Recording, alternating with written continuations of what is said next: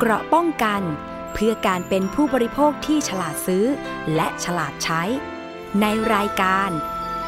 ภูมิคุ้มกัน วัสดีค่ะ คุณผู้ฟังต้อนรับเข้าสู่รายการภูมิคุ้มกันรายการเพื่อผู้บริโภคค่ะ วันนี้พบกับดิฉัน อภิคณาบุราริศนะคะ 11 นาฬิกาถึง 12 นาฬิกาก็เวลาเดิมเลยค่ะ วันนี้นะคะ คุณผู้ฟังก็สามารถดาวน์โหลดรายการนะคะ www thai pbs podcast com นะคะ เป็นแอปพลิเคชันของไทย PBS นั่นเองค่ะ ก็สามารถรับฟังทางมือถือได้เลยนะคะ รวมถึงติดตามทาง แฟนเพจนะคะ www facebook com thai pbs radio fan นะคะ หรือว่าโทรมาได้นะคะ 027902666 หรือว่าจะปรึกษากฎหมายได้เลยที่รายการสถานีประชาชน 027902111 นะคะ หรือว่าติดตามเราได้จากสถานีวิทยุชุมชนเชื่อมโยงสัญญาณนะคะ แล้วก็สถานีวิทยุ ในเครือ R-Radio วิทยาลัยอาชีวศึกษาที่มีกว่าร้อยสถานีนะคะ เริ่มแรกวันนี้มีข่าวมาบริการนะคะก็จะเป็นเรื่องของการเปิดตัวเว็บไซต์นะคะ การตรวจสอบข่าวปลอมเนาะเพราะว่ายุคสมัยนี้เนี่ยมีข่าวปลอมกันเยอะมากนะคะ ชัวร์ก่อนแชร์ว่าเช่นนั้นนะคะ เรื่องนี้เนี่ยก็จะมี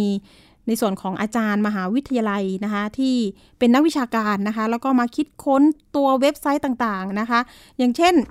ตัวนี้เลยที่เปิดตัวล่าสุดนะคะไทย DI Machine นะคะเป็นเว็บไซต์ตรวจสอบข่าวปลอม เปิดให้ประชาชนนะคะตรวจสอบข่าวปลอมได้ด้วยตัวเองนะคะใช้ประกอบการตัดสินใจก่อนแชร์ข่าวนะคะช่วยหยุดยั้งการแพร่กระจายข่าวปลอม ลดผลกระทบทางสังคมนะคะส่วนรายละเอียดนี่ก็คือว่า หน่วยปฏิบัติการวิจัยนะคะแล้วก็พัฒนาทรัพยากรมนุษย์ ด้านความรอบรู้ทางดิจิทัลนะคะ แล้วก็การรู้เท่าทันสื่อ คณะนิเทศศาสตร์ จุฬาลงกรณ์มหาวิทยาลัยค่ะ โดยรองศาสตราจารย์ ดรพนมคลี่ฉายานะคะ เป็นหัวหน้าหน่วย ปฏิบัติการวิจัยครั้งนี้นะคะ ร่วมกับนักวิชาการ แล้วก็ภาคีเครือข่ายนะคะ ผู้สนับสนุนงานวิจัย ก็ได้เปิดตัวนวัตกรรมเว็บไซต์ที่นำมาให้ประชาชนสามารถนะคะใช้งานเว็บไซต์นี้ได้ฟรีเลยนะคะ เข้าไปนะคะได้ที่ www thaidimachine.org นะคะ www thaidimachine.org ผู้ที่ใช้งานก็สามารถพิมพ์นะคะ หรือว่าคัดลอกข้อความที่สงสัยอะคะ่ะว่าเอ๊ะมันเป็นข่าวจริงหรือข่าวปลอมนะคะ ไปวางที่กล่องข้อความนะคะ เพื่อตรวจสอบแล้วก็กดปุ่มคำสั่งเลยค่ะ เว็บไซต์ก็จะ แสดงผลการตรวจสอบให้ทราบนะคะใน 5 ระดับค่ะก็คือว่ามีข่าวจริง อันนี้ข่าวจริง อันนี้ข่าวปลอมนะคะ แล้วก็มีความเป็นไปได้ว่าเป็นข่าวจริง มันจะมีแสดงผล 5 ระดับ แล้วก็มีความเป็นไปได้ว่าเป็นข่าวปลอม แล้วก็อันสุดท้ายคือ เอ๊ะข่าวนี้น่าสงสัยก็คืออย่าเพิ่งแชร์ อย่าเพิ่งเชื่อนะคะ จะมีระดับ 5 ระดับกันเลยทีเดียว แล้วก็เว็บไซต์ดังกล่าวนี้ถือว่าเป็นเครื่องมือนะคะ ตรวจสอบข่าวปลอมด้วยเทคโนโลยี การวิเคราะห์คำภาษาแล้วก็ลักษณะของข่าวปลอม ซึ่งจะแม่นยำมากขึ้นหากมีผู้ใช้เพิ่มมากขึ้นนะคะ อันนี้ก็เพิ่งเปิดตัวไปเมื่อวันที่ 2 เมษายนนี้เองอาจจะยังไม่เป็นที่แพร่หลายนะคะ ประชาชนเข้าไปได้เลยนะ เพราะว่าเป็นประโยชน์ในเรื่องของการแชร์นะคะแชร์ข่าวสารบ้านเมืองตอนนี้ค่ะ แล้วก็โครงการนี้นะคะมีเด็กๆน้องๆ เยาวชนเนี่ยเข้า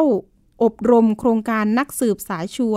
ศูนย์ชัวก่อนแชร์นะคะมีการแลกเปลี่ยนความคิดเห็นการเสวนาเจนไหนยังไงข่าวปลอม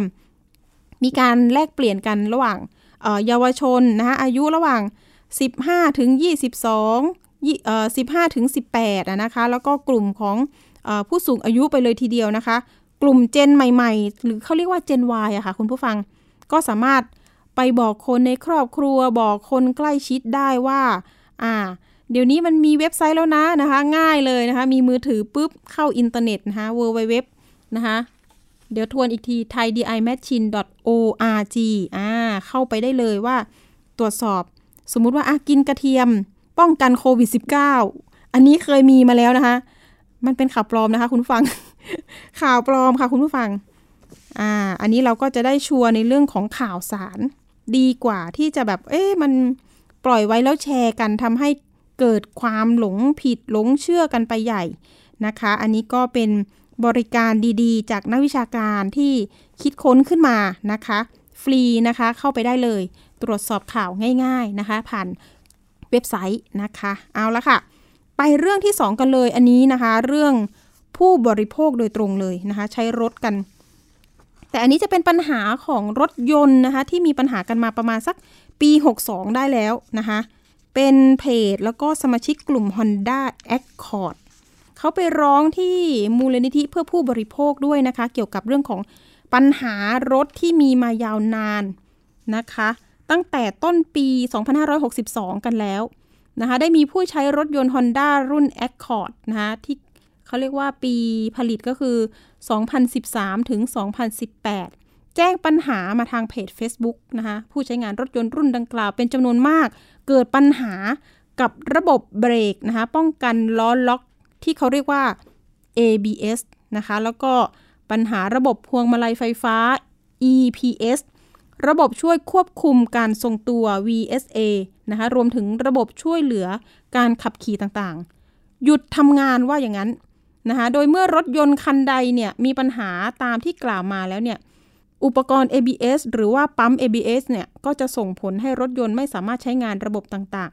ๆ ที่กล่าวมาได้อย่างสมบูรณ์ ก็จะเกิดอันตรายต่างๆ ว่าอย่างนั้นนะคะ โดยระบบต่างๆ ที่กล่าวมานั้นเนี่ยล้วนเป็นระบบที่เกี่ยวข้องกับความปลอดภัยในการขับขี่รถยนต์ทั้งสิ้น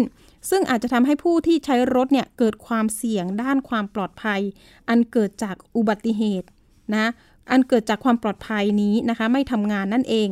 นะคะจากปัญหาหลักดังกล่าวข้างต้นเนี่ยทางผู้ใช้รถ Honda รุ่น Accord เนี่ยเขาเรียกว่า G9 อะเนาะอ่าได้ทำการร้องเรียนไปที่ศูนย์บริการแต่ละสาขาแล้วนะคะแล้วก็ร้องเรียนผ่านเจ้าหน้าที่ของบริษัทแล้วนะคะ ก็ในฐานะผู้ผลิตและผู้ประกอบรถยนต์รุ่นดังกล่าวเนี่ยก็ไม่ได้รับการแก้ไขปัญหาอย่างเป็นธรรมว่าอย่างนั้นนะคะยังมีการ เขาเรียกว่าไม่ชี้แจงถึงสาเหตุที่แท้จริงของปัญหาที่เกิดขึ้นนะคะ ตัวแทนเนี่ยก็ออกมาเรียกร้องนะคะ ล่าสุดเนี่ยบอกว่าจะไปรวมตัวกันที่ไบเทคบางนานะคะ เพื่อที่จะไปยื่นหนังสือถึงผู้บริหารนะคะของ Honda เลยอ่าโดยที่ให้ในส่วนของทางมูลนิธิเพื่อผู้บริโภคเนี่ยนำไปด้วยนะคะ พาไปด้วย ก็น่าจะมี ผู้ที่ใช้รถเนี่ยมาประมาณสัก 10 20 30 อันนี้เดี๋ยวเราต้องติดตามข่าวล่าสุดกันอีกครั้งหนึ่งนะคะ ว่าการยื่นหนังสือเนี่ยเป็นยังไงบ้าง ผลเป็นอย่างไรนะคะ ทางตัวแทนผู้ร้องบอกว่าคนที่มีปัญหาเรื่องรถเนี่ยจากที่หลักสิบนะคะกลายเป็นหลักร้อย ตอนนี้ประมาณสัก 500 คนที่บอกว่าเฮ้ยมีปัญหาเหมือนกันเลยนะคะ บางคนก็อยู่ระหว่างการประกันอยู่นะคะยังมีประกันภัยระหว่างการซื้ออยู่ ส่วนบางกลุ่ม รถเลย 5 ปีไปแล้ว รถหมดประกันนะคะ ว่าอย่างนั้น เอ๊ะแล้วถ้าหมดประกันนี่เขาจะต้องรับผิดชอบหรือไม่ยังไงนะคะ อันนี้ก็เคยออกรายการสถานีประชาชนไปแล้วครั้งหนึ่ง แต่ทีนี้ก็ยังรู้สึกว่าทางผู้ผลิตเนี่ยหรือว่าเจ้าของเนี่ยก็คือยังไม่ได้มาชี้แจงนะคะอย่างเป็นทางการหรือว่าเป็นธรรมนะคะ ก็ยังคาใจกันอยู่ เดี๋ยวเรามีตัวแทนของผู้ร้องนะคะ หรือว่าผู้เสียหายเนี่ยอยู่ในสายกับเรานะคะ ตัวแทนก็คือคุณกฤษณะนะคะ สวัสดีค่ะ คุณกฤษณะคะครับผมกฤษณะน้ำดอกไม้ครับผม ค่ะ คุณกฤษณะอยากจะให้คุณกฤษณะเล่าหน่อย ว่าหลังจากที่อะออกรายการไปเมื่อปีที่แล้วเนาะตอนนี้เป็นยังไงบ้าง อืมคือเรื่องราวก่อนหน้านี้นะครับ ก็อยากให้ทุกท่านเนี่ยที่เพิ่งเข้ามารับฟังเนี่ยเข้าไปที่เฟซบุ๊กเพจร้องเรียนเพื่อเข้าไปดูเรื่องราวต่างๆย้อนหลังก่อนค่ะเฟซบุ๊กที่ว่าก็คือร้องเรียนเอ่อ Accord G9 นะครับร้องเรียนปัญหาปั๊ม ABS นะครับทีเนี้ยหลังจากที่ออกรายการแล้วนะครับ ไม่ว่าจากเอ่อทางรายการภูมิคุ้มกัน หรือว่าออกที่รายการสถานีประชาชนนะครับทางฮอนด้าเนี่ย ก็ ก็มีมีแนวโน้มที่ว่าจะดีขึ้นแป๊บหนึ่งผมใช้คำนี้นะการให้เคมฟรีง่ายขึ้นนะครับ แต่ก็ยังไม่ยอมประกาศ ยังไม่มีความเป็นธรรมกับผู้ใช้จำนวนมาก เข้าไปที่ศูนย์รายๆศูนย์ก็ยังเรียกเก็บค่าไหลราคาปกติสี่หมื่นบาทนะครับ แล้วก็ถ้าเกิดใครเนี่ยจ่ายเงินไปนะครับ ก็จะไม่มีไม่ไม่ได้คืนเงิน โดยทางฮอนด้าก็จะอ้างว่าเอ่อถ้าเกิดเคมฟรีถ้าเกิดต้องการเคมฟรีผู้ใช้ต้องร้องเรียนเข้าไปเอง แต่ถ้าเกิดจ่ายเงินแล้ว จะไม่มีนโยบายคืนเงินแต่อย่างใดทีเนี้ยสิ่งที่ ทางกลุ่มเนี่ยและทางกลุ่มผู้ใช้เนี่ยนะครับ เอออยากเรียกร้องไปที่ฮอนด้าก็คือความชัดเจน แล้วก็ให้มีมาตรฐานที่มันเท่าเทียมกันทุกศูนย์บริการ คือศูนย์นี้เกี่ยวข้องไหมกรณีที่ว่าเป็นดีลเลอร์ หรือเป็นสังกัดโดยตรงของฮอนด้าค่ะ คือศูนย์บริการเนี่ยมีสามร้อยสาขาทั่วประเทศนะครับ จะมีการให้นโยบายในการดำเนินการช่วยเหลือลูกค้าเนี่ยผ่านทางฮ อนด้าใหญ่ก็คือบริษัท Honda Automobile ประเทศไทยจำกัดนะครับ เพราะฉะนั้นน่ะ ถ้าเกิด Honda ใหญ่เนี่ยมีความชัดเจน ผมบอกเลยว่าศูนย์บริการก็ยินดีปฏิบัติตามและช่วยเหลือลูกค้าของเขา แต่ทีเนี้ยสิ่งที่พวกพวกผู้ใช้เนี่ยครับ ทั้งหลายที่มีอาการเสียเนี่ยนะครับ หลายร้อยคันปัจจุบันเนี่ย จากวันที่เคยคุยเเมื่อตุลาคมปีที่แล้วเนี่ย ปัจจุบันเนี่ยนะครับ ขึ้นมาเป็นเท่าตัวเลย นะครับห้าร้อยกว่าคันที่แจ้งมาที่ผมว่ามีอาการเสียแล้ว ทีเนี้ยศูนย์บริการเนี่ยนะครับเขาก็เอ่อทำตามหน้าที่ของเขาเพราะว่าเขาต้องมีการแสวงหากำไรจากการขายอะไหล่อยู่แล้วนะครับเขาก็จะเรียกเก็บ มันก็เลยทำให้ผู้ใช้เนี่ยหลายคันหลายๆคนหลายคันที่ไม่ได้เล่นเฟซบุ๊กหรือไม่ได้เข้ามาที่เพจของเรียนเนี่ย ไม่ทราบเรื่อง และเขาก็จะถูกเรียกเก็บ ตรงนี้ผมจึงมองว่าไม่เป็นธรรม และจะทำอย่างไรดีให้ ให้ผู้ใช้เหล่านี้ที่ใช้รถยนต์รุ่นนี้สี่หมื่นกว่าคันทั่วประเทศเนี่ย เขาทราบว่าเขามีสิทธิ์ที่จะได้เกมฟรีไม่ต่างกัน มีจำกัดอายุของรถไหมคะว่าเคลมฟรีนี่มันกี่ปีได้ คือจริง ๆแล้วนะครับสามปีหนึ่งแสนโลคือเงื่อนไขของการรับประกันรถใหม่ นะครับ แต่อุปกรณ์ความปลอดภัยชิ้นเนี้ยนะครับเอ่อมันเป็นอุปกรณ์ที่สำคัญนะครับ อาจจะทำให้เกิดอุบัติเหตุได้ ถ้าเกิดมันไม่พร้อมใช้งานครับ มันเสี่ยงผู้ใช้เนี่ยผู้ใช้เนี่ย เสี่ยงที่จะเกิดอุบัติเหตุแล้วก็สูญเสียชีวิตและทรัพย์สินได้ ซึ่งอะไรที่เกิดจากอุปกรณ์ความปลอดภัยเนี่ย ทางทางค่ายรถเนี่ยนะครับ ไม่ควรเอาเงื่อนไขการรับประกันรถใหม่เนี่ย มาตัดสิทธิ์ในการรับผิดชอบ เพราะว่าถ้าเกิดในต่างประเทศเนี่ย ผมบอกเลยนะครับ ว่าเคสของเราไม่ต่างกันเลยในต่างประเทศเนี่ย เคยมีร้องเรียนเคสคล้าย ๆ เราเลยปั๊ม ABS เหมือนกันนะครับ มีอาการเบรกเอง ตอนนั้นมีแค่หนึ่งคันที่เริ่มที่จุดประเด็นนะครับนำไปสู่สามสิบคัน แล้วก็ฮอนด้าเนี่ย ก็ยอม recall มาเอ่อในสามปีต่อมา โดยที่หน่วยงานด้านความปลอดภัยที่อเมริกาเนี่ยเขาติดตามเรื่องนี้ให้ แต่ของบ้านเราเนี่ยห้าร้อยคันแล้วนะครับฮอนด้าใช้เงื่อนไขสามปีแสนโดนเนี่ย มาตัดสิทธิลูกค้า แล้วก็ไม่รับผิดชอบกรณีนี้ ซึ่งผมแจ้งตรงนี้ก่อนเลยว่า จริงๆ แล้วตัวแทนฮอนด้าเคยแจ้งมาที่ผมนะครับ ว่าผู้บริหารยินดีให้เคลมฟรีทุกคัน โดยไม่มีเงื่อนไขอีกต่อไป นะครับ แจ้งมาช่วงตุลาคม เอ่อปีที่แล้วนะครับ ค่ะ ทุกคันผลเป็นยังไงเอ่ยเอ่อไม่มีการปฏิบัติตามนะครับ ส่วนบริการยังแจ้งผู้ใช้ว่าไม่มีนโยบายแจ้งมาจากคอนด้าใหญ่อ๋อแต่มีสายตรงเนี่ยมาหาทางคุณกฤษณะใช่ไหมคะว่าให้เคลมฟรี ใช่ครับ เป็นตัวแทนของผู้บริหารแจ้งมาที่ผม ตุลาคมปีที่แล้วค่ะ ใช่ครับ ตรงเนี้ยคือผมก็อยากจะเรียกร้องไปที่ค่ายรถนะครับฮอนด้าว่าการที่แจ้งว่าสามารถเคลมฟรีให้ทุกคันโดยไม่มีเงื่อนไขแล้ว เนี่ย มันเป็นข่าวดีมากข่าวหนึ่งนะครับ แต่ว่าไม่มีการปฏิบัติตามสิ่งที่พูดไว้เนี่ย ผู้ใช้เนี่ยสี่หมื่นกว่าคันทั่วประเทศเนี่ยเขาก็ยังรอความจริงใจจาก ฮอนด้าอยู่นะครับผม คือก็คือว่าทางศูนย์เนี่ยอะไม่รับทราบประเด็นนี้เลยว่าอย่างนั้นเถอะ ใช่ไหมคะ ก็ยังคงจะต้องเก็บศูนย์ครับผม เก็บเงิน มีทั้งศูนย์ที่ที่ช่วยลูกค้าของเขาก็คือ พอเขาเจอลูกค้าที่มีปัญหาปั๊ม ABS เสียนะครับเขาก็จะแจ้งลูกค้าว่าเดี๋ยวทำเรื่องให้และผู้ใช้หลายคันก็ได้เคมฟรี โดยที่ไม่ต้องมาแจ้งที่ผมก่อนเลยนะครับ แต่อีกหลายสาขาจำนวนมาก ๆ เนี่ย เรียกเก็บเงินปกติ และยืนยันว่าไม่มีการเคลมฟรีแต่อย่างใดตรงเนี้ยมันจึงมันจึงน่าสนใจว่าผู้ใช้เนี่ยซื้อรถฮอนด้ามา ต้องลุ้นในว่าอะไรจะมีอายุสั้นแค่ไหน และต้องลุ้นอีกว่าจะไปเข้าศูนย์ที่มีพฤติกรรมอย่างไร ค่ะ ถ้าเข้าศูนย์ดี ก็ดีจนหน้าใจหายเลยนะครับ แต่ถ้าเกิดเข้าศูนย์ไม่ดี ผมบอกเลยว่า เออโชคร้ายมากโชคร้ายใช่ไหมครับผมตรงใช่ เพราะว่าสี่หมื่นกว่าบาทไม่ใช่เงินน้อยนะครับ อันนี้เฉพาะ ABS เหรอคะสี่หมื่นกว่าบาท หรือว่าโดยรวมราคา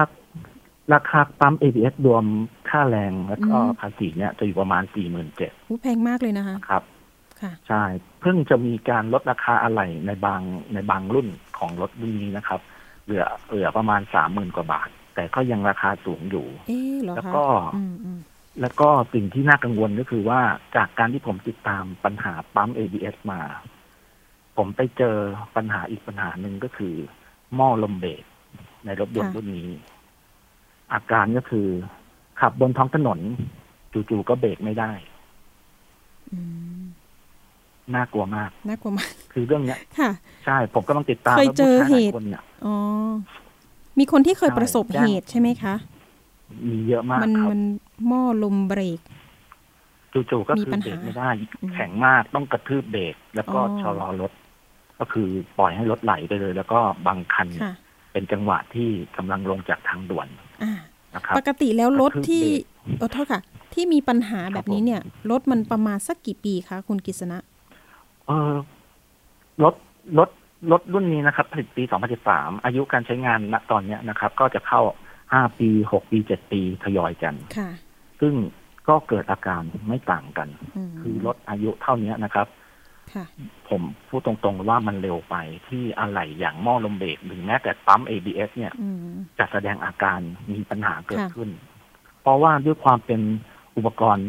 ช่วยเหลือความปลอดภัยนะครับ อุปกรณ์ช่วยเหลือในการขับขี่เนี่ยของผู้ใช้เนี่ย มันคือความมั่นใจของลูกค้า ว่าเขาซื้อรถแล้วเนี่ย อายุแค่ห้าปีหกปีเจ็ดปีเนี่ย มันไม่น่าจะเกิดอาการเหล่านี้ และค่าใช้จ่ายที่สูงขนาดนี้ อย่างอย่าง ABS ของคุณกิษณะนี่คือประมาณสักกี่ปีคะถึงถึงโชว์ขึ้นมามีไหมฮะรถของผมเนี่ยนะครับ ยังไม่มีอาการเลย ทั้งหม้อลมเบรกและปั๊ม ABS แต่ผมเนี่ยอยู่ในกลุ่มผู้ร้องเรียนตั้งแต่กลุ่มสมัยแรก ที่เข้าไปเจรจาแต่ทีเนี้ยผมเข้ามาอาสาทำตรงนี้เนื่องจากผมเห็นความไม่เป็นธรรมเพราะว่ามีผู้ใช้เฉพาะบางคันบางกลุ่มเท่านั้นที่ได้เกมปี แต่คันที่ไม่รู้เรื่องเนี่ยที่ทยอยเสียตามมาข้างหลังเนี่ย ไม่มีใครรู้เรื่องนี้เลย เพราะฮอนด้าไม่ได้แจ้งเงื่อนไขเหล่านี้ให้เขาทราบผมจึงอาสาเข้ามาทำตรงนี้ เพราะว่าผมก็เป็นหนึ่งในผู้ใช้รถยนต์รุ่นนี้รุ่นนี้เลยมีความกังวลว่า อ่า วันใดวันหนึ่งจะเกิดเรื่องเหล่านี้กับผมขึ้นมา เนาะครับ ขนาดรถรถของดิฉันนี่ซื้อมาสามปี ปรากฏว่ามันมี ABS โชว์แล้วเขาเขาก็เช็คให้นะ ทางศูนย์เช็คให้ แต่ไม่ใช่ยี่ห้อนี้นะ ยี่ห้ออื่น บอกว่ามันจะเป็นสัญญาณ ABS ล้อขวาด้านด้านขวาล้อล้อที่สี่ด้านขวาอะไรเงี้ย อันนี้มันมีแบบเป็นจุดจุดจุดแบบนี้หรือเปล่าไม่แน่ใจว่าเหมือนกันไหม ABS มันมีทุกล้อไหมค่ะ เออ ABS เนี่ยนะครับ มันจะทำงานควบคุมประสานกับเซนเซอร์ วัดความเร็วที่ล้อนะครับ แล้วก็จะสั่งให้เมื่อเมื่อมีการเบรกนะครับ ก็จะมีการทำงานให้รถนะ่ะไม่ไม่เบรกล้อตาย พูดง่ายคือว่าสามารถบังคับรถได้จังหวะหนึ่ง ไม่ใช่ว่าเอียดแล้วว่าชนตุ้มเลย เราสามารถที่จะหักหลบได้ ลองลองเข้าไปดูตามวิดีโอครับในยูทูบเนี่ย จะเห็นภาพเลยว่าเฮ้ยมันคืออุปกรณ์ที่สำคัญ เพราะว่าถ้าเกิดไม่สำคัญหรือเป็นแค่อุปกรณ์เสริมนะครับ เออค่ายรถยนต์ก็ไม่ควรติดตั้งมาเนี่ยก็คือดิฉันเองเนี่ยพูดประสบการณ์ตัวเองเลยนะ ก็คือรอ ABS เนี่ย คือมันมันเหมือนกับว่ามันมันโชว์ขึ้นมาประมาณสักช่วงเดือนธันวาคมปีที่แล้วแล้วค่ะ แล้วก็ผ่านมานะธันวามกรากุมภาเพิ่งได้ติดตั้งประมาณ ต้นเดือนมีนานี้เอง เขาอ้างว่าอะไรไม่ผลิตใช่รถอ๋อแต่ทีนี้เนี่ยรถรุ่นไหนครับสามปีอะสามปี อ่า แล้วทีนี้เราก็เลยไปศูนย์ศูนย์ศูนย์บางศูนย์เขาบอกว่าเอ้ยอะไรรุ่นนี้เขาไม่ผลิตแล้วเอ๊ะแต่รถเพิ่งออกมาสามปีนะ อ่า ก็เลยลองไปศูนย์อื่น ปรากฏว่าศูนย์อื่นมีค่ะ อะไรตัวเนี้ย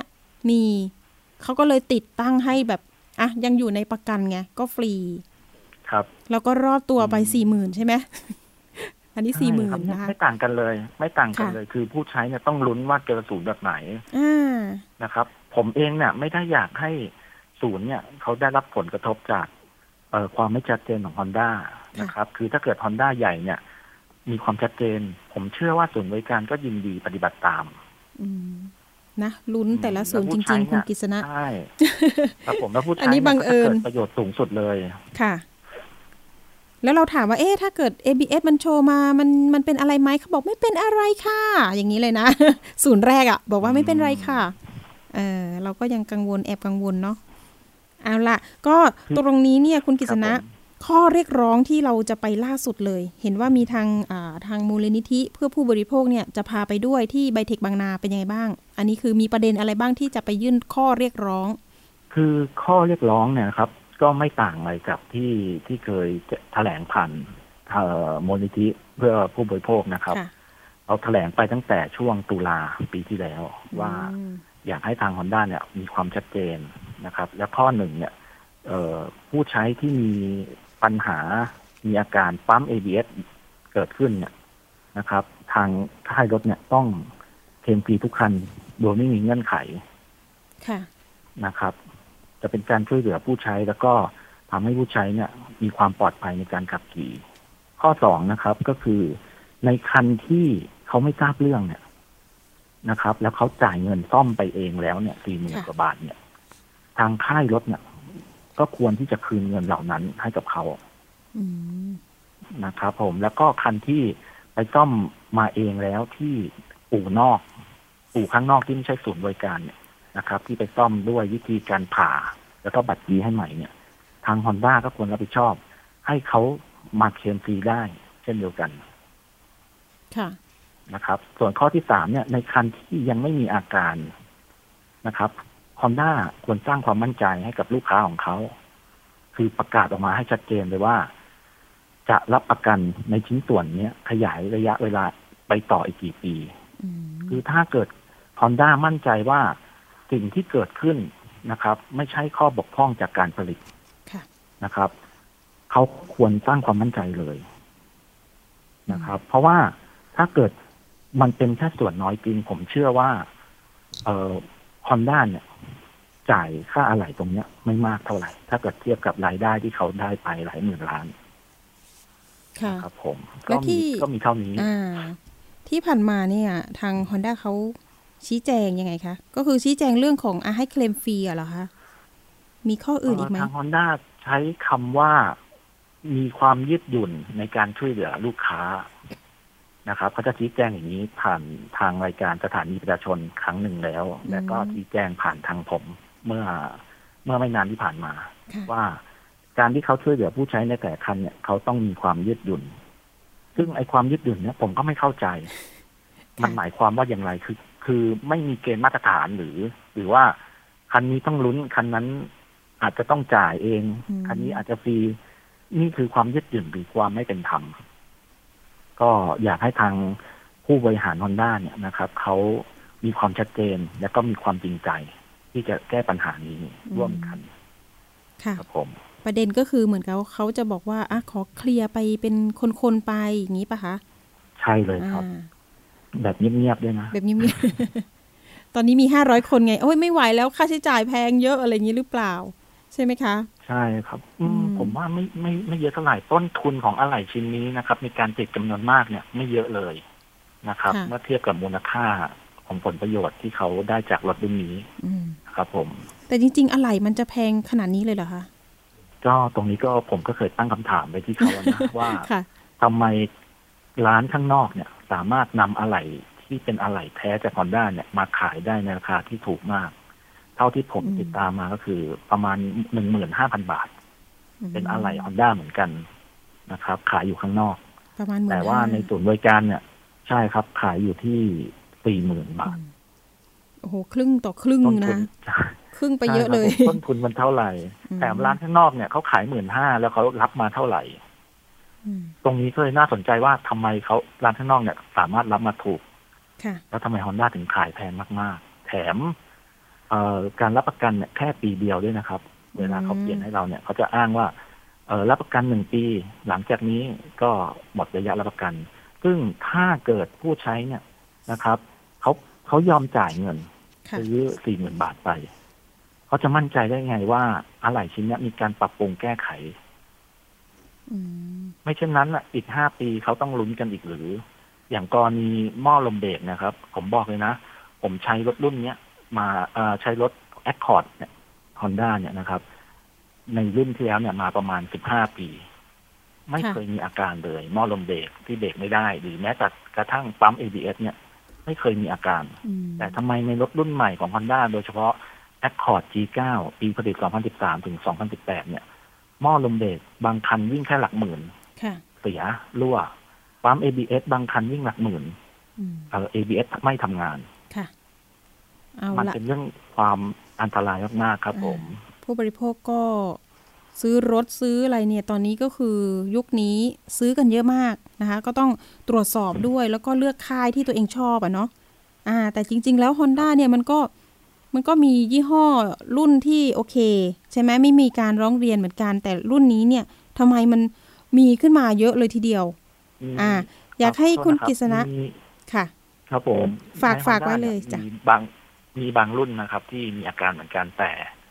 ว่าเขาไม่ได้รวมตัว ไม่ได้รวบรวมข้อมูลให้กันอ่าจะมีแค่เฉพาะ Accord G9 เนี่ยที่กลุ่มผู้ใช้เนี่ยรวบรวมข้อมูลส่งให้กัน เพื่อช่วยเหลือซึ่งกันและกันครับผม ถ้าเกิดติดตามเพจตอนนี้คุณกฤษณะเพจอะไรนะคะ ย้ำอีกทีหนึ่ง Accord G9 ร้องเรียนปัญหาปั๊ม ABS อ๋อโอเค เข้าไปติดตามผมก็อยากฝากให้ผู้ใช้รถยนต์ Honda นะครับ ทุกรุ่นเลย ไม่จำเป็นต้องเป็น Accord ค่ะ ควรที่จะเข้ามาที่เพจร้องเรียนและเข้ามาติดตามเรื่องราว เพราะว่านี่คือผลประโยชน์ของผู้บริโภคทุกคันเลยนะครับ ค่ะ ก็จะได้ดูว่า เอ๊ะมันมีปัญหาอะไรกันแล้วก็มีช่องทางไหนที่เราจะเรียกร้องสิทธิ์ของเราได้ใช่ไหมคะใช่ครับ ยินดีแนะนำด้วยครับ ช่วยเหลือทุกคันด้วย ได้ สุดท้ายอยากให้ฝากถึงผู้บริโภคนิดนึงค่ะ คุณกิษณะ การซื้อรถซื้ออะไรแล้วก็การเเรียกร้องสิทธิ์นะคะได้ครับ คือการซื้อรถยนต์หรือซื้อสินค้าใดๆก็ตามนะครับ ที่ผลิตจำนวนมากๆ เนี่ย มันย่อมมีโอกาสที่จะเกิดปัญหานะครับ แต่ว่าผู้ผลิตเนี่ยก็ควรที่จะรับผิดชอบในสิ่งเหล่านี้ และผู้บริโภคเองเนี่ยนะครับ ที่โชคไม่ดีเจอสินค้าที่มีปัญหาเนี่ย ก็ไม่ควรเงียบเฉย ไม่ควรปล่อยผ่าน ไม่ควรก้มหน้าให้เรื่องเนี้ยมันเกิดขึ้น ควรจะเข้มแข็งนะครับ แล้วก็ แสดงพลังออกมานะครับ ว่าเราไม่ยอมให้เรื่องนี้มันเกิดขึ้นอีกต่อไป เรามีหน่วยงานช่วยเหลือผู้บริโภค มีองค์กรอิสระที่ยินดีให้คำแนะนำให้คำปรึกษา เพราะฉะนั้นเราไม่ได้โดดเดี่ยว เราไม่ได้สู้เองลำพังอีกต่อไปครับผมค่ะก็ถ้าเกิดมีปัญหาอะไรก็ติดต่อไปทางเพจรวมไปถึง มพบด้วยนะคะ วันนั้นเนี่ยจะมีทางคุณสาลีอ่องสมหวังนะคะเลขาธิการมูลนิธิเพื่อผู้บริโภคเนี่ยไปดูเรื่องนี้ด้วยใช่ไหมคะคุณกิษณะครับผมเอาละวันนี้สาลีเนี่ยติดตามเรื่องนี้มาโดยตลอดนะยังไงก็ขอขอบคุณด้วย ได้เลยค่ะ ก็งั้นขอบคุณนะคะที่มาเตือนภัยแล้วก็มาบอกกล่าวเรื่องปัญหาที่เอ๊ยยังไม่จบ แล้วก็ทางออกจะเป็นยังไง เดี๋ยวเราติดตามกันอีกครั้งหนึ่งสำหรับปัญหาของรถยี่ห้อนี้นะคะ วันนี้ขอบคุณคุณกฤษณะมาก ๆ นะคะ ครับขอบคุณมากครับสวัสดีค่ะค่ะ ปัญหาก็ต้องมีทางออกเลยค่ะ แล้วก็การเข้าไปพูดคุยนะคะ กับทางผู้บริหารของทาง Honda นะคะ เดี๋ยวเราจะนำข้อมูลเนี่ยมาบอกเล่ากันอีกครั้งหนึ่งเนาะเพราะว่าเดี๋ยวมีการรวมตัวกันของผู้ใช้รถนะคะ ไปพบผู้บริหาร เดี๋ยวยังไงคืบหน้าก็มาบอกกันอีกทีหนึ่งหน้า ไม่นะคะ หลังไม่เดี๋ยวเราไปดูเบื้องหลังนะคะทำข่าวกันอีกครั้งหนึ่งสำหรับประเด็นปัญหานี้ เอาละค่ะ ไปเรื่องต่อไปนะคะ ก็ใกล้สงกรานแล้วนะคะตำรวจเนี่ยสำนักงงานตำรวจแห่งชาติเนี่ยก็เพิ่มมาตรการในการตั้งจุดตรวจเข้มนะคะ กวดขันเรื่องวินัยการจราจร เพิ่มจุดตรวจวัดแอลกอฮอล์รูปแบบใหม่ แล้วก็รวมถึงบังคับใช้นะคะช่วงเขาเรียกว่าบังคับใช้กฎหมายในช่วงเทศกาลสงกรานต์ ปีนี้นะคะ ปี 64 เน้นความโปร่งใสตรวจสอบได้นะคะ แล้วก็ไม่กระทบสิทธิ์กับประชาชนด้วยนะคะ เดี๋ยวเราไปติดตามจากรายงานกันค่ะ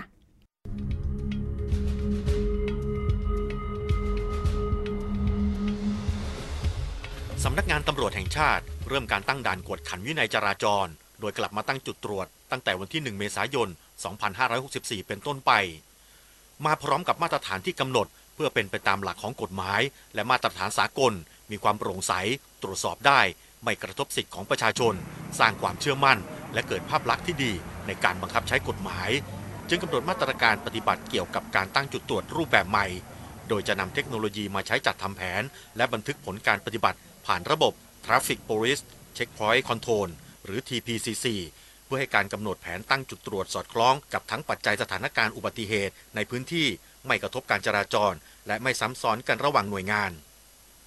โดยพลตำรวจเอกดำรงศักดิ์กิติประพัฒน์รองผู้บัญชาการตำรวจแห่งชาติ ด้านความมั่นคงและกิจการพิเศษ มีการประชุมร่วมกับหน่วยงานที่เกี่ยวข้อง เพื่อกำหนดรูปแบบการตั้งด่าน และมาตรการดูแลช่วงเทศกาลสงกรานต์ล่าสุดได้ลงพื้นที่ตรวจสอบการตั้งด่านในเขตนครบาลและปริมณฑลจุดประสงค์การตั้งด่านแบบใหม่นี้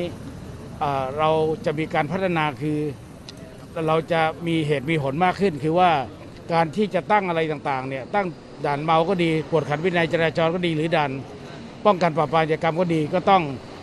มีเหตุมีผลรองรับ และขออนุมัติท่านผู้ขับการก่อนนะครับ ไม่ใช่ว่าสถานีตำรวจอยากจะตั้ง วันนี้จะตั้งอะไรก็ตั้งต้องไปขออนุมัติทำแผนไปก่อนว่าทำไมถึงต้องอยากตั้ง เช่น ตอนนี้ที่นี่อาจจะมีร้านอาหารเยอะนะครับแล้วเคยมีอุบัติเหตุเยอะก็เลยคิดว่าต้องจำเป็นที่ต้องมาตั้งนะถ้าเกิดว่า ไม่ใช่ว่าอยากจะมาตั้งตรงนี้ก็ตั้งตรงนี้นะครับ คือว่าเราต้องมีให้ผู้กำกับการเป็นผู้อนุมัติ เมื่อท่านผู้การอนุมัติท่านผู้การต้องรับผิดชอบ ถ้าเกิดมีการร้องเรียนว่ามีการทุจริตหรือเรียกรับเงินต่างๆ หรือว่า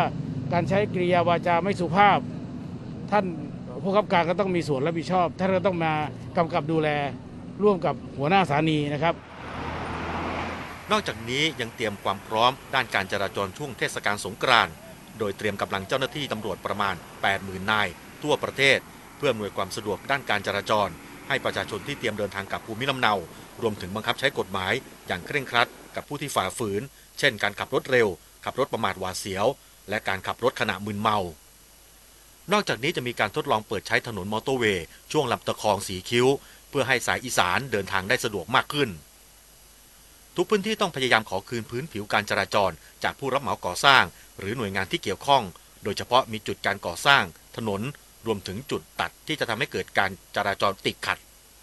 นอกจากนี้กรณีประชาชนพบเห็นด่านลอย หรือตำรวจเรียกตรวจ โดยที่มีลักษณะต้องสงสัย สามารถร้องเรียนได้ตลอด 24 ชั่วโมง ที่สายด่วนบกจร 1197 หรือสายตรง ด่านตรวจแอลกอฮอล์1599 ค่ะ ก็ ประชาชนหวังว่า เอ๊จะไม่เจอด่านลอยอย่างที่ผ่านมานะคะ เห็นบอกว่าเป็นรูปแบบใหม่อ่าก็ต้องมาดูกันแหละค่ะว่าเอ๊จะมีข้อร้องเรียนมาอีกหรือเปล่านะคะ แต่ว่าหลังจากไม่ตั้งด่านมาหลายเดือนเนี่ยนะคะที่ว่าไอ้วันที่หนึ่งเมษายนที่ผ่านมามีการนับหนึ่งใหม่ แล้วก็บอกว่าเป็นรูปแบบใหม่เนี่ยมันเริ่มมีเสียงสะท้อนมาเหมือนกันนะคะ ว่าเออเนี่ยผมไม่ได้ดื่มแอลกอฮอล์ผมไม่เป่าได้ไหม นะคะแต่มีบางด่านที่บังคับให้ประชาชน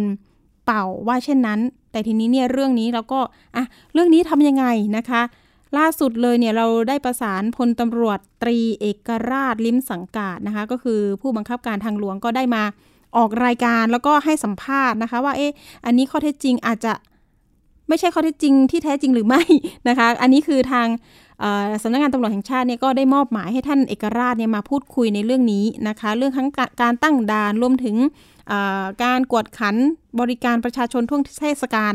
ที่จะถึงนี้นะคะ ก็เดี๋ยวเรื่องที่ว่ามีข้อร้องเรียนมาเนี่ยก็ร้องไปได้เลยที่สายด่วน 1599 ว่าเช่นนั้น หรือว่าสายด่วนบกจร 1197 นะคะ หรือว่าตำรวจทางหลวง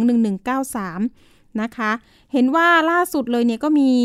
การจัดชุดเคลื่อนที่เร็วไว้เรียบร้อยแล้วนะคะเพื่อป้องกันแล้วก็ปราบปรามการกระทำความผิด แล้วก็ป้องกันอุบัติเหตุนะคะอันนี้ก็ประสานการปฏิบัติกับท้องถิ่นนะคะสาธารณสุข ฝ่ายปกครองอาสาสมัคร ด่านชุมชน แล้วก็ภาคีเครือข่ายในพื้นที่อย่างใกล้ชิดเพื่อบริการประชาชนที่เดินทางอะนะคะ เห็นว่าวันที่ 10 นี้นะคะรถเนี่ยน่าจะออกไปเยอะเหมือนกันนะคะอาจจะมีการจราจรติดขัด แต่ทีนี้ตำรวจทางหลวงก็รับปากนะคะว่าเอ๊ะมันมีเส้นทางลัดหลากหลายนะคะไปติดตามทาง Facebook ของทางตำรวจทางหลวงได้นะคะมีแจ้งไว้หมดเลยว่าเส้นสายเหนือสายอีสานสายใต้นะคะตะวันออกนะคะมีบอกทางลัดไว้หมดเรียบร้อยนะคะ อันนี้ใช้สื่อโซเชียลให้เป็นประโยชน์นะคะ คุณผู้ฟัง ก็เข้าไปติดตามกันได้เลยก่อนเดินทางต้องวางแผนนะคะ รวมถึง เจ้าหน้าที่ตำรวจก็บังเเขาเรียกว่าขอความร่วมมือนะคะ เรื่องแอลกอฮอล์อ่า ถ้าเกิดว่าเจอแล้วเนี่ยโทษหนักเลยนะคะ ความผิดเกี่ยวกับเครื่องดื่มแอลกอฮอล์อันนี้เขาบอกว่าต้องเข้มข้นเลยเรื่องนี้นะคะ เพราะว่าสาเหตุจากอุบัติเหตุแต่ละปีเนี่ยบาดเจ็บหรือเสียชีวิตเนี่ยนะคะมาจาก แอลกอฮอล์ทั้งสิ้นนะคะ ยังไงขอความร่วมมือประชาชนกันด้วยนะคะ ปีนี้หวังว่าอุบัติเหตุจะน้อยลงกว่าปีก่อนๆนนะคะ เอาละค่ะ แล้วก็รวมถึงมาตรการโควิด -19 ก็ยังคงต้องนะคะกาดอย่าตกนะคะ ยังต้องใส่แมสนะคะ แล้วก็รวมถึงอย่าลืมนะคะ เจลแอลกอฮอล์ด้วย อันนี้ตำรวจย้ำมานะคะ เอาละค่ะ ไปเรื่องต่อไปกันเลยนะคะ เป็นเรื่องของความคืบหน้าของไลแมนที่ออกมาร้องเรียนกันนะคะ เดี๋ยวเรามีรายงานเรื่องนี้ นะคะ ไปติดตามกันเลยค่ะ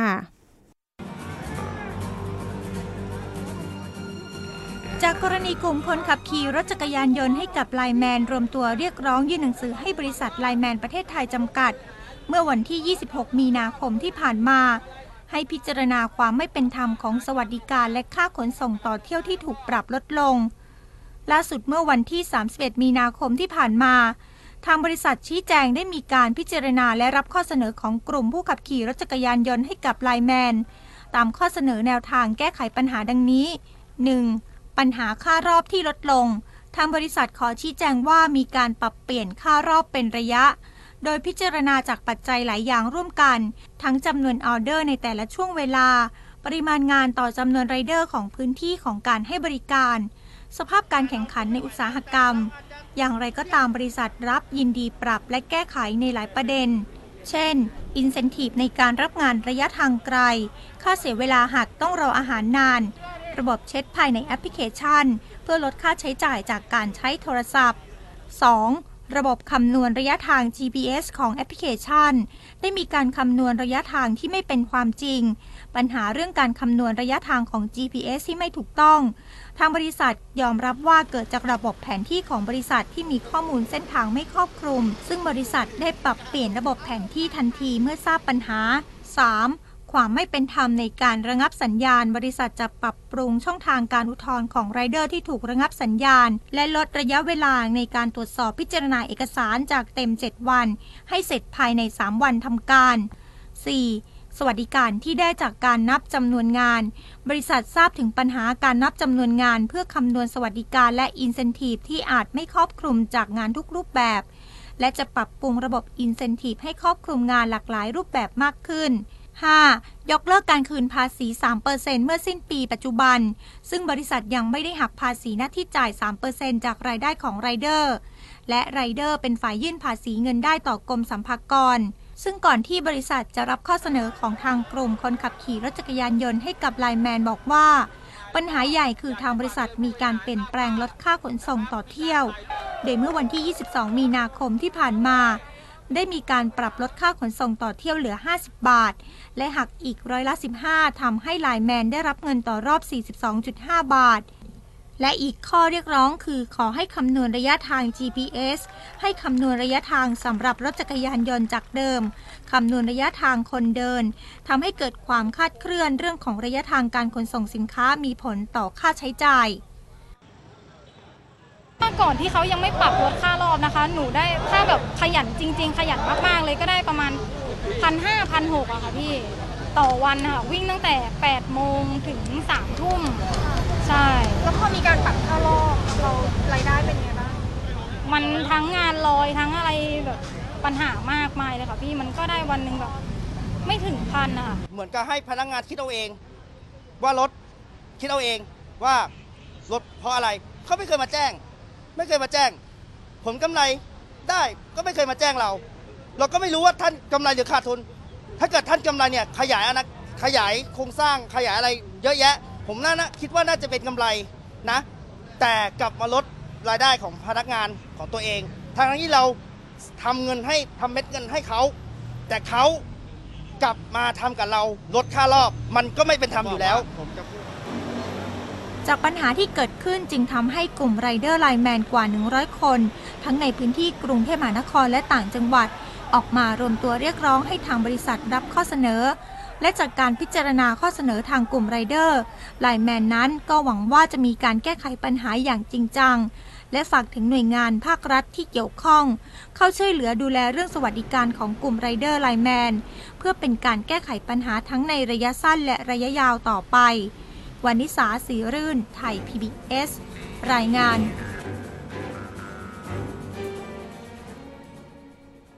ค่ะนี่ก็เป็นการสะท้อนปัญหาของน้องๆ กลุ่มไลแมนนะคะ ก็การทำงานทุกอาชีพเนี่ยก็เจอปัญหาที่แตกต่างกันไป อันนี้ก็เป็นข้อเรียกร้องในการรวมตัวครั้งที่เราเห็นออกสื่อล่าสุดเลยเนี่ยโอ้โหเยอะมากเหมือนกันนะคะ ใครจะรู้ว่าเอ๊ะการส่งอาหารนะคะอาชีพนี้เนี่ยน้องๆจะเจอปัญหากันขนาดนี้นะคะ ก็ฝากไปทางทางบริษัทต้นสังกัดที่บอกว่าจะ แก้ไขนะคะเป็นข้อๆอย่างที่รายงานบอกไปนี่ก็นะคะขอให้แก้ให้กับน้องๆนะเพราะว่าน้องๆสะท้อนเสียงออกมาปุ๊บบอกว่าอะกำไรจากบริษัทมีมากมายแล้วพวกเราล่ะค่าแรงเนี่ยน้อยนิดอย่างนี้นะคะทำกำไรให้กับบริษัทตั้งมากมาย อันนี้เคยมีประเด็นข่าวเป็นกระแสมาเป็นระยะระยะนะคะ ครั้งนี้ถือว่าเป็นการรวมตัว ครั้งใหญ่ของน้องๆ กลุ่มไลแมนกันเลยทีเดียวเป็นการแสดงออก นะคะ เรียกร้องสิทธิต่างๆ ค่ะ อันนี้ก็นำมาฝากคุณผู้ฟังนะคะ สะท้อนถึงอาชีพอาชีพหนึ่งที่อะส่งอาหาร Delivery ให้เราเนี่ยเอน้องๆ มีปัญหากันขนาดนี้ก็ยังไงก็เป็นกำลังใจให้น้องๆเหล่านี้นะคะ แล้วก็นะคะทำงานต่อไปอย่างเขาเรียกว่าอะไรดี ส่งอาหารอร่อยๆ ให้เราต่อไปนะคะ เอาละเป็นกำลังใจให้ทุกอาชีพนะคะ ช่วงต่อไปค่ะเป็นช่วงคิดก่อนเชื่อกับดรแก้วกังสดานอัมภัยนักพิษวิทยา แล้วก็คุณชนาทิพย์ไพรพงศ์วันนี้เสนอตอน โฆษณาขายเครื่องกรองน้ำเชื่อได้แค่ไหน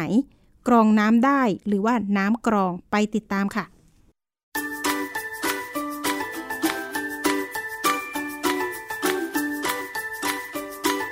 ช่วงคิดก่อนเชื่อ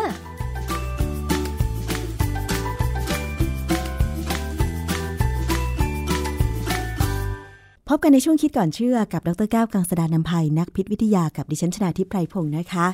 ว่ากันด้วยเรื่องของเครื่องกรองน้ำค่ะคุณผู้ฟัง ซึ่งปัจจุบันก็มีโฆษณาขายกันเยอะแยะมากเลยค่ะ ทั้งในสื่อออนไลน์ ทีวีดิจิทัล แล้วก็สื่ออื่น ๆด้วยนะคะ ทีนี้เราจะมาดูกันซิว่าโฆษณาขายเครื่องกรองน้ำนั้น เชื่อถือได้แค่ไหนนะคะ กรองน้ำแล้วได้น้ำกรองที่สะอาดจริงหรือเปล่านะคะ มาถามกับอาจารย์แก้วค่ะ คือ ตอนนี้ผมกำลังอ่านโฆษณาเครื่องกรองน้ำยี่ห้อหนึ่งอยู่นะค่ะมันเป็นแบบมีเป็นคอลัมน์สามมันเรียงกันนะฮะเขาบอกว่าเครื่องกรองน้ำกรองละเอียด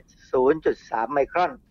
สามารถกรองน้ำบาดาลได้ค่ะนี่องค์ประกอบเขาเนี่ย มันจะมีไอ้ท่อหนึ่งจะเป็นเป็น activated carbon ก็คือเป็นถ่านนั่นแหละ เป็นผงถ่านผงถ่านเนี่ยมันก็กำจัดกลิ่นกับสี แล้วเขาบอกคอรีนได้ด้วยนะฮะ ซึ่งไอ้คอรีนนี่ผมไม่ค่อยเชื่อนะ คือคลอรีนนี่มันเป็นประจุลบ มันก็ต้องใช้เลเซอร์อีกอันหนึ่งซึ่งเขาอยู่ในท่อที่สองเป็น ion exchange อันนี้จะลดพวกแร่ธาตุลงไปนะฮะ ion exchange เนี่ยมันก็จะมีสองแบบคือแบบประจุลบกับประจุบวกนะฮะคือในน้ำเราเนี่ยมันมีทั้งประจุลบและประจุบวก ซึ่งคอลัมน์ที่เป็นเอตัวกรองแบบเนี้ยคือตัวปัญหาคือล้างยากนะคนที่ ไม่ค่อยมีความรู้เนี่ยจะล้างลำบากมากสุดท้ายก็ต้องโยนทิ้งค่ะแล้วก็มีไส้กรองอีกอันหนึ่งเป็น microfilter ซึ่งอันนี้แหละที่ผมอยากจะพูดในวันนี้ว่า เวลาเราพูดถึงไส้กรอง microfilter เนี่ยจำเป็นยังไงมันที่จะต้องรู้ว่ามันคืออะไรค่ะ อาจารย์ไส้กรองแบบต่างๆ ที่อาจารย์ว่ามาเนี่ยนะคะ ประสิทธิภาพหรือความแตกต่างมันเป็นยังไงคะอาจารย์ ไส้กรองที่เป็น activated คาร์บอนเนี่ยมันก็แค่จับกลิ่นจับสีน้ำน้ำที่เข้าไปเนี่ยถ้าเป็นน้ำมีสีมีกลิ่นเนี่ย พวกที่จะจับได้พอสมควร คือมันขึ้นอยู่กับว่ามีปริมาณคาร์บอนมากแค่ไหนหนึ่งสองมันมีการทำให้เขาเรียกว่าขนาดของของผงถ่านเนี่ยเล็กขนาดไหน ยิ่งเล็กมากยิ่งดี เพราะว่ามันเพิ่มเนื้อที่ในการจับสีกับกลิ่นนะฮะที่สำคัญคือไส้กรองแบบนี้เนี่ยต้องเอาออกมาล้าง แล้วก็เอาไปตากแดดหรือไปอบให้มันร้อนเลยร้อนแบบชนิดว่าไล่ พวกสารอะไรออกไปให้หมดนะฮะซึ่งก็ได้ในระดับหนึ่ง ส่วนไส้กรองที่เป็น ion exchange อย่างที่ผมบอกแล้วว่า อันนี้เป็นเรื่องยากมากที่คนธรรมดาจะจะล้างเป็นนะฮะมันมีวิธีล้าง ส่วน microfilter เนี่ย จริง ๆ มันเป็นคล้าย ๆ กับกระดาษกรอง อาจจะทำจากเซรามิกก็ได้นะฮะแต่ว่าที่ผมเห็นอยู่เนี่ยเข้าใจว่าเป็นกระดาษกรองกระดาษกรองเนี่ยมันมีอย่างของที่อเมริกาเนี่ยเขาจะแนะนำว่าถ้าจะติดเครื่องกรองน้ำเนี่ยนะ CDC หรือกรมควบ คุมโรคของอเมริกาเขาเนี่ยเขาจะแนะนำเลยว่าให้ไปติดต่อหน่วยงานที่เรียกว่า Department Environmental Health Group คือแต่ละเมืองเนี่ยของอเมริกาเนี่ยเขาจะมีหน่วยงานที่เป็นคล้ายๆกับกระทรวงต่างๆของรัฐ แต่ว่าย่อมาให้เล็ก เพื่อให้เราไปติดต่อถามข้อมูลไปทำอะไรต่ออะไรนะฮะซึ่งเมืองไทยเรายังไม่มีและไม่มีใครมาแนะนำหรอกเรื่องว่าติดเครื่องกรองแบบใดต้องหาความรู้เองนะฮะ ไส้กรองแบบ microfilter เนี่ยคะข้อดีหรือว่าข้อเสียมันเป็นยังไงคะอาจารย์ เวลาเขากรองน้ำเนี่ยส่วนหนึ่งก็คือเป็นที่คล้ายๆเป็นเป็นกระดาษกรองนะเข้าใจว่าทำด้วยกระดาษกรองแต่เป็นกระดาษกรองพิเศษ มันจะแบ่งไปตามขนาดของรูบนกระดาษกรอง ถ้าคนที่เคยเรียนวิชาเคมีมาก่อนเนี่ยตั้งแต่ระดับมัธยมปลายเนี่ย เราจะเคยกรองสารละลาย เอากากออกแล้วเอาเฉพาะสารละลายที่ใสจะใช้กระดาษนะฮะ กระดาษนั้นจะมีขนาดรูมันตามความต้องการของการกรอง ส่วนที่เป็นที่กรองที่เราเรียกว่าเป็นไส้กรอง ซึ่งมักจะเป็นกระดาษจะเป็นเยื่อสังเคราะห์เนี่ยนะมันจะมีรูอยู่บนแผ่นนั้นเลยแผ่นกระดาษนั้นแล้วก็อาจจะพับให้มันถี่เข้ามา ส่วนที่เป็นไส้กรองเนี่ยมันจะแบ่งออกไปได้หลายระดับ ระดับที่ผมเห็นโฆษณาขายอยู่เนี่ยเขาใช้คำว่าเป็น microfilter หรือ microfiltration ไส้กรองตัวนี้จะมีขนาดรูเฉลี่ยเนี่ยประมาณ 0.1 ไมครอน ไอ้ไมครอนเนี่ยนะมันคือ 1 ไมโครเมตรหรือ1 1ไมโครเมตรเอ่อแล้วเอาความยาว 1 เมตรเนี่ยนะมาแบ่งออกเป็น 1 ล้านส่วน รูขนาด 1 ใน 1 ล้านส่วนนี่แหละ คือไมครอนคือ microfilter ซึ่งในทางวิทยาศาสตร์ถือว่ารูใหญ่นะเราไม่ถือว่าเล็กนะเราว่าใหญ่นะฮะแต่ได้ไอ้กระดาษกรองโดยส่วนใหญ่เวลาเวลาเขาผลิตเนี่ย มันก็จะมีรูสมมติ microfilter เนี่ยก็จะเป็น 0.05 ไมครอนถึง 5 ไมครอน คือไม่สามารถทำให้มันเท่ากันได้หมดหรอก มันจะกระจายไป เพราะฉะนั้นถ้ามี 5 ไมครอนเยอะๆไอ้ตัวที่มันเล็กกว่า 5 ไมครอนมันก็รอดรูเข้าไปได้ ก็กรองไม่สะดวกกรองได้ไม่หมด เพราะฉะนั้น CDC ของอเมริกาเนี่ยเขาเลยบอกว่าไอ้ไส้กรองที่เป็น microfilter หรือ microfiltration เนี่ยมันใช้ได้ดีในการกรองพวกโปรโตซัวอะมีบา พวกนี้จะตัวใหญ่เป็นสัตว์เซลล์เดียวจะตัวใหญ่นะฮะคือมองในกล้องจุลทรรศน์เนี่ยพอมองเห็นเลยนะฮะจนใหญ่เนี่ยจะอยู่ในน้ำจืดน้ำเค็ม แล้วถ้ามันสามารถสังเคราะห์แสงได้เองเนี่ยมันก็จะมีคลอโรฟิลล์แล้วเป็นสีเขียวๆซึ่งเราจะเห็นบ่อยมากเลยตามอยู่ตามแท็งก์น้ำหรือตามอะไรของเราเนี่ยนะที่มีน้ำประปาผ่านเนี่ยก็จะมีมันคล้ายๆกับเป็นพวกตะไคร่น้ำมาแหละนะฮะเพราะฉะนั้นสรุปว่ามันแย่ มันกรองได้ไม่ดีหรอกนะฮะเพราะว่าถ้าจะไปกรองแบคทีเรียเนี่ยมันได้แค่บางตัวไม่ได้ทั้งหมด ดังนั้นเนี่ยน้ำที่ได้ออกมาก็อาจจะมีแบคทีเรียปนเปื้อนได้กรองไวรัสนี่อย่าหวังเลยไม่มีทางเพราะไวรัสตัวมันเล็กมากนะฮะสารเคมีก็เช่นกันก็กรองไม่ได้ ถ้าสมมุติว่าเครื่องกรองเขาบอกว่าเขามีส่วนที่เป็นไส้กรองแบบ ultrafiltration ultra นี่แปลว่า จะว่าเล็กที่สุดก็ได้ใหญ่ที่สุดก็ได้อัลตรานี่แปลว่ายิ่งกว่า ประมาณนั้นนะเครื่องกรองที่เขาเขียนว่าใช้ไส้กรอง ultra filtration เนี่ยจะมีรูขนาดไส้กรองที่เล็กมาก เล็กลงกว่าเดิมของไอไมโครนั่นมันจุดหนึ่งของ ultra filtration เนี่ยจะเป็นจุดศูนย์หนึ่งไมครอนนะแต่ว่าจริง ๆ มันคือค่าเฉลี่ยของจุดศูนย์ศูนย์หนึ่งไมครอน ถึงจุดศูนย์ห้าไมครอนถ้าเป็นค่าเฉลี่ยจุดศูนย์หนึ่งเนี่ยมาค่าเฉลี่ย มันกรองขนาดเล็กได้แค่ไหนอาจารย์ลองเปรียบเทียบให้ฟังหน่อยค่ะโปรโตโซเนี่ยกรองได้หมดนะโปรโตโซที่ตัวมันค่อนข้างใหญ่ แบคทีเรียก็ได้เกือบหมดแล้วแต่ว่าเขาก็บอกว่ามันหมดนะ เพราะว่าถ้ามันมันเล็กขนาดจุดศูนย์หนึ่งไมครอนคือแบคทีเรียเนี่ยตัวมันโดยเฉลี่ยจุดศูนย์สี่ไมครอนค่ะนี่จุดศูนย์หนึ่งแสดงว่าเล็กกว่าจุดศูนย์สี่ก็แสดงว่าแบคทีเรียที่ตัวใหญ่กว่า ถ้ากรองด้วยไส้กรองแบบ ultra filtration แบคทีเรียไม่สามารถผ่านได้เลยใช่ไหมคะอาจารย์ อันนี้ไม่ได้เลยนะ อันนี้เราจะได้น้ำที่ปลอดจากโปรโตซัวแบคทีเรียกับเชื้อราค่ะแต่ มันกรองไวรัสได้แค่บางตัวนะพวก enteric virus hepatitis A เนี่ยโนโรไวรัสโรตาไวรัส คือไวรัสพวกนี้ทำให้เป็นอาการท้องเสียค่ะนะก็ได้พอสมควร แต่ถามว่าไวรัสพวกโคโรนาไวรัสเนี่ยได้ไหมไม่ได้นะมันเล็กกว่ากรองสารเคมีไม่ได้ค่ะคราวนี้ถ้าจะให้กรองไอ้พวกทุกอย่างได้เกือบหมดเลย หรือว่าน่าจะดูว่าหมดเนี่ยนะ คือ nanofiltration คำว่านาโนเนี่ยมันเล็กลงไปอีก อาจารย์คะ แล้วไส้กรองแบบ nanofiltration เนี่ย มันสามารถกรองอะไรได้บ้าง เออตามที่ CDC เขาแนะนำเนี่ยนะ มันกรองโปรโตซัวได้ดี เชื้อราก็ได้ แบคทีเรียก็ได้ แถมไวรัสก็น่าจะหมด ถามว่ามีอะไรที่เล็กกว่าไวรัสอีกไหม มีเหมือนกัน อะไรคะแต่ว่ามันไม่ค่อยมาอยู่ในน้ำมันมันมี particle บางอย่างที่ดูเกือบจะเป็นไวรัสแล้วแต่ยังไม่เป็นไวรัสก็มีนะฮะแต่ที่สำคัญคือมันพอจะกรองสารเคมีออกไปได้บ้างพอสมควร เช่นสารเคมีอะไรอาจารย์ พวกเกลือต่างๆแคลเซียมคาร์บอเนตแมกนีเซียมคาร์บอเนตอะไรพวกนี้อาจจะพอกรองได้ค่ะนะฮะแล้วถ้าเป็นอย่างเช่น ยาฆ่าแมลงอย่างนี้ล่ะคะอาจารย์เพราะยาฆ่าแมลงนี่น่าจะกรองได้ เพราะมันใหญ่กว่าพวกเกลืออนะพวกเกลือที่ทำให้น้ำกระด้างเนี่ยไอยาฆ่าแมลงนี่น่าจะกรองได้ได้ดีเลยแหละเพราะตัวมันค่อนข้างจะใหญ่ส่วนใหญ่มันจะตัวใหญ่นะ คือยาฆ่าแมลงเนี่ยมันถ้าตัวเล็กๆเนี่ยมันอาจจะไม่ค่อยได้ผลเท่าไหร่ในการใช้ในท้องนานะฮะแต่ถามว่าถ้าจะเอาการกรองที่รับประกันคุณภาพได้เลย คือต้องใช้ reverse osmosis เหมือนอย่างที่ขวดน้ำที่เขาขายอยู่เนี่ยสังเกตไหมหรือที่เขาแจกตามปั๊มเนี่ยเขาจะบอกเลยว่าของเขาได้ใช้ reverse osmosis แล้วก็ผ่า UV การฆ่าแสงด้วย UV ด้วย ซึ่งถ้าจริงอย่างที่เขาเขียนไว้เนี่ยน้ำมันใช้ได้เลยดีมาก แต่ถามว่าน้ำ reverse osmosis จะดีต่อการบริโภคจริงๆไหม คือบางคนเขาก็บอกว่าน้ำต้องมีแร่ธาตุแต่ reverse osmosis จะไม่มีแร่ธาตุค่ะ แล้วมันดีไหมอาจารย์ มันความจริงเนี่ยแร่ธาตุเนี่ยเราได้หวังได้จากการกินจากอาหารนะ ไม่ใช่จากน้ำ reverse osmosis reverse แปลว่ากลับข้าง osmosis เพราะฉะนั้นหลักการเขาเนี่ยเขาตรงกันข้ามกับหลักการที่เราเรียกว่า osmosis osmosis เนี่ยเป็นปรากฏการณ์ธรรมชาติที่ ต้นไม้เนี่ยใช้วิธีดูดเอาแร่ธาตุจากบริเวณที่มีสารละลายน้อย ผ่านเยื่อไปยังด้านที่มีสารละลายมาก คือในต้นในตัวต้นไม้นะฮะคือเซลล์ของรากไม้เนี่ยเขามีลักษณะมีรูที่ให้สารละลายผ่านเข้าไปได้ อันนี้เป็นออสโมซิสแต่ถ้า reverse osmosis เนี่ยหลักการคือเขาใช้เยื่อที่มีควะมีมีช่องเล็กมากคือจุดศูนย์ศูนย์หนึ่งไมครอน พูดง่ายๆครับจริงถ้าคำนวณเป็นภาษาวิทยาศาสตร์มันคือจุดหนึ่งนาโนเมตร ซึ่งเล็กมาก reverse osmosis เนี่ยเขาจะใช้เยือก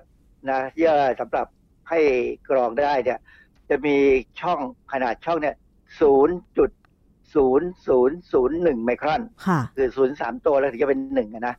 คือจริงๆตัวเลขตัวเนี้ยคือศูนย์จุดหนึ่งนาโนเมตร ซึ่งเป็นขนาดที่เล็กมากในหลักการเนี่ย เขาจะเอาน้ำผ่านลงไปในคอลัมน์ ซึ่งในคอลัมน์นั้นจะมีเยื่อเป็นเป็นคล้ายๆเป็นเป็นไส้อยู่ตรงกลาง แล้ว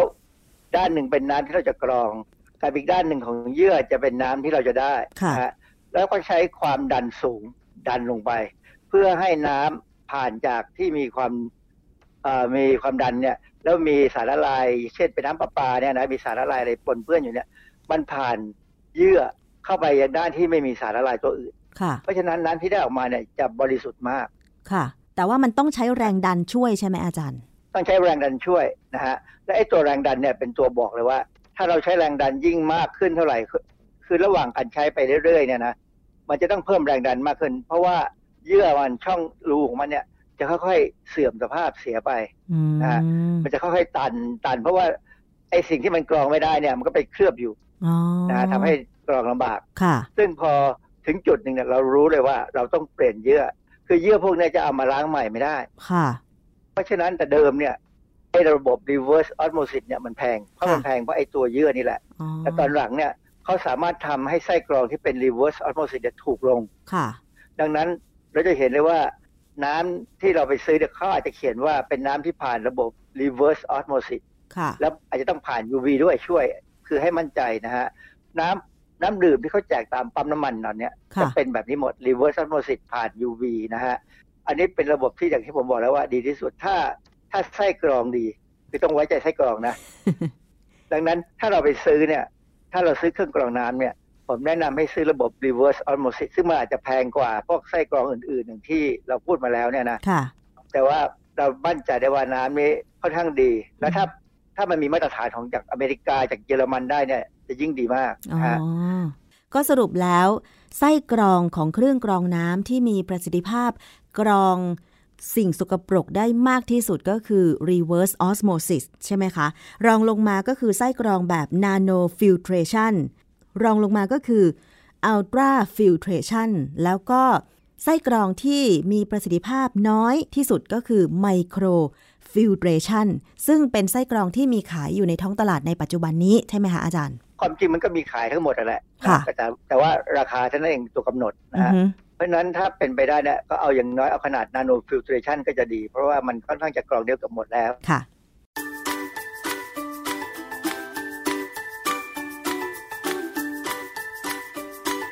ช่วงคิดก่อนเชื่อ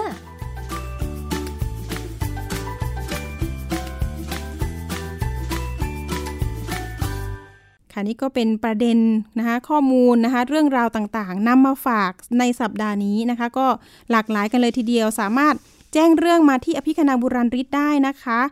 027902111 นะคะ แล้วก็เดี๋ยวนำข้อมูลดีๆนะคะ เรื่องราวเตือนภัยต่างๆ มาฝากผู้บริโภคกันต่อไปในสัปดาห์หน้านะคะ วันนี้หมดเวลาสำหรับอภิคณาบุราริศแล้ว เจอกันสัปดาห์หน้า สวัสดีค่ะ ติดตามรายการได้ที่ www.thaipbspodcast.com แอปพลิเคชัน Thai PBS Podcast หรือฟังผ่านแอปพลิเคชัน Podcast ของ iOS Google Podcast Android Podbean SoundCloud และ Spotify ติดตามความเคลื่อนไหวของรายการและแสดงความคิดเห็น โดยกดถูกใจที่ facebook.com/thaipbspodcast